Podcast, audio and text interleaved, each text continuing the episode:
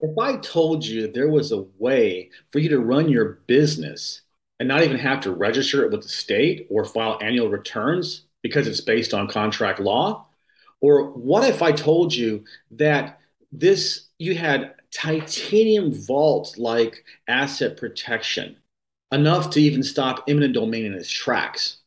Or what about if I the same strategy was able to have you save almost, I mean, reduce your taxes to almost zero legally? Would you be interested in knowing more about that? I think you would. Hi, my name is Don Thornton. I'm an infinite wealth strategist. I am also a real estate investor. I've been uh, flipping houses in Florida for 20 years. And I discovered this amazing way to get all those things I just mentioned. In this video, I'm going to talk to you about why it's so important that this uh, trust, we call it a beneficial trust, is based on contract law and not legislative law. Why how exactly this works to where you can get such amazing asset protection the best in the in the uh, country and finally how you're going how the IRS code 643 and this trust this beneficial trust that we have works together to be able to legally reduce your taxes to almost zero so let's talk about contract law why is it so important this trust is based on contract law and not legislative law well it's very simple you know, the right to contract is guaranteed in the Constitution. And it, it, it, was this right to contract was cemented in stone by a Supreme Court ruling in 1911 called Eliot versus Freeman. Now, the law itself, the, you know, the, the, the Supreme Court ruling itself is really irrelevant. All that matters is that in that ruling, the Supreme Court delineated, separated, you know, that the law only was applied to creatures of the legislature, anything that was created by the legislature, and it specifically mentioned the trust as being away from that, not be not have this law did not did not um, uh, touch it, and that's so important because everything you do, you have an LLC, you have a S corp, you have a C corp, you're a sole proprietor doing business as it doesn't matter. That is created those entities were created by the legislature, which means that the legislature can be in your business and they can, you know, for example, you're eh, for my S corp when I ran my real estate investing business, I had to file an annual report every year. I had to pay like three, four hundred dollars every year, and there were so many regulations that were tied to it. Whereas this beneficial trust, I don't have to record it. I mean, I don't have to uh, register it with the state don't have to pay any filing fees. It, it, it, gives me anonymity and it gives me the freedom to be uh, to not have to worry about all those the myriad of um, regulations and and things that you have to go through as uh, you know if you own a business like an LLC or an S corp or a C corp. So, and here's something that's very interesting. Did you know that this particular trust, it's called a non-grantor irrevocable complex discretionary spendthrift trust. Did you know that you can't go to an attorney for that? And you know why? Because the Bar Association bans attorneys from promoting, creating, or um, franchising out any uh, document or any instrument that prevents another attorney from challenging that in court. And specifically, that means this because this this uh, um, this trust. I'm gonna get that get into this a little bit later in this video. Can't be challenged in court unless it's only for uh, fraud or criminal activity. Other than that, you know, a lawsuit's not to go anywhere. So that's pretty darn powerful, and it makes you think about why the bar association, you know, specifically bars, no pun intended, their members from having anything to do with this trust, and it's strictly just because they, you know, they don't they want attorneys to be able to sue and make money. That's how they make their money. So what I'd love for you to do is go down and hit the subscribe button because I want you to be notified whenever I have a new uh, video that drops. I do one of these a week. And also click the little bell, and that will notify you that the video is available and go there and, you know, consume the content. I'm, I'm doing the best I can to educate you. So I'm going to talk now about the asset protection side of this beneficial trust. And when I say it's titanium level protection, I am not exaggerating.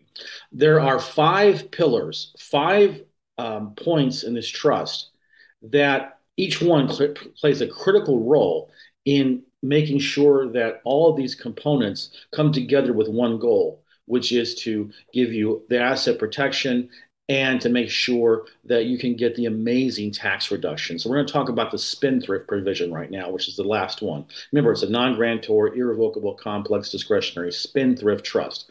The spendthrift trust is provision is so important because that gives you the asset protection. And literally, if someone sues you, all you have to do, you or your attorney have to tell the judge, show the trust book, and show you say, Your Honor, this is a spendthrift trust with a spendthrift provision. And you know, once that is made known, then that lawsuit will be stopped in its tracks. You think I'm I'm kidding? You know that eminent domain is the bane of many people's existence in this country, and they can the government can literally force you to sell your house at their price. Well, they can force you if you don't have a trust, and this trust can stop eminent domain in its tracks.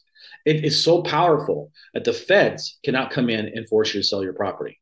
Or at the very minimum, if you decide to go ahead, you can get it at your price, not their price. They lose all their leverage. And there are instances of people that, you know, hey, the feds are going to put a road through your property, and they were, you know, they were getting rid of all the neighbors and so forth, and they had to go around the property because they could not challenge this in court because the all the uh, the land, the property was in a spendthrift trust.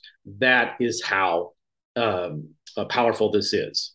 And I'd like to talk. I'd like to ask you now to go down and uh, hit the or, or, leave a comment for me. I love it when my my viewers leave comments. I can engage with you, and uh, don't be afraid to ask suggestions or give me suggestions about what you would like me to, to talk about next because I have a lot of content, and sometimes I think, hmm, I wonder what people will want today or this week. So give me some hints. I'd be glad to provide that for you. Uh, the most important thing, as far as my opinion, and one that the, the, the sizzle to the steak, as it were, is the fact that this trust, the non-grantor, irrevocable, complex, discretionary spendthrift trust, I call it the ironclad trust in, in my own slang, but it is a way, the only way really that you can legally reduce your taxes to as much as zero. And that is not an exaggeration. And the reason why this is possible is because this trust is in full compliance with IRS Code 643. And there are uh, two ways really that you save money on taxes with this trust. The first one is if you have anything to do with capital gains. So when does a capital gains event happen? Well, for example, if you're a real estate investor and you have an investment property, you've held it for a while and you know say over a year, and you decide to sell it. When you sell it, whatever profit is made on that property, the sale of that property, is subject to capital gains tax. And so, what most people do, most what, what most investors do, is they will have they're forced to do a 1031 exchange. So immediately take that money and put it in a different property so that way they don't have to pay the taxes. Now, they do that. Do they really want to invest in that particular property? Lots of times, no. But that's what they're forced to do because they don't want to pay the capital gains tax. The second thing that people that capital gains, one of the most common ways that capital gains comes up is when a business owner decides to sell their their um, business. Okay, so I have a client that uh, recently is selling his business for 7.5 million dollars and you know he's on the hook for 1.7 million dollars for capital gains.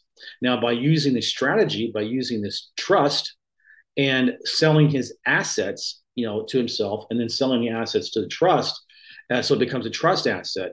And then the trust sells the business or the assets of the business to the end buyer.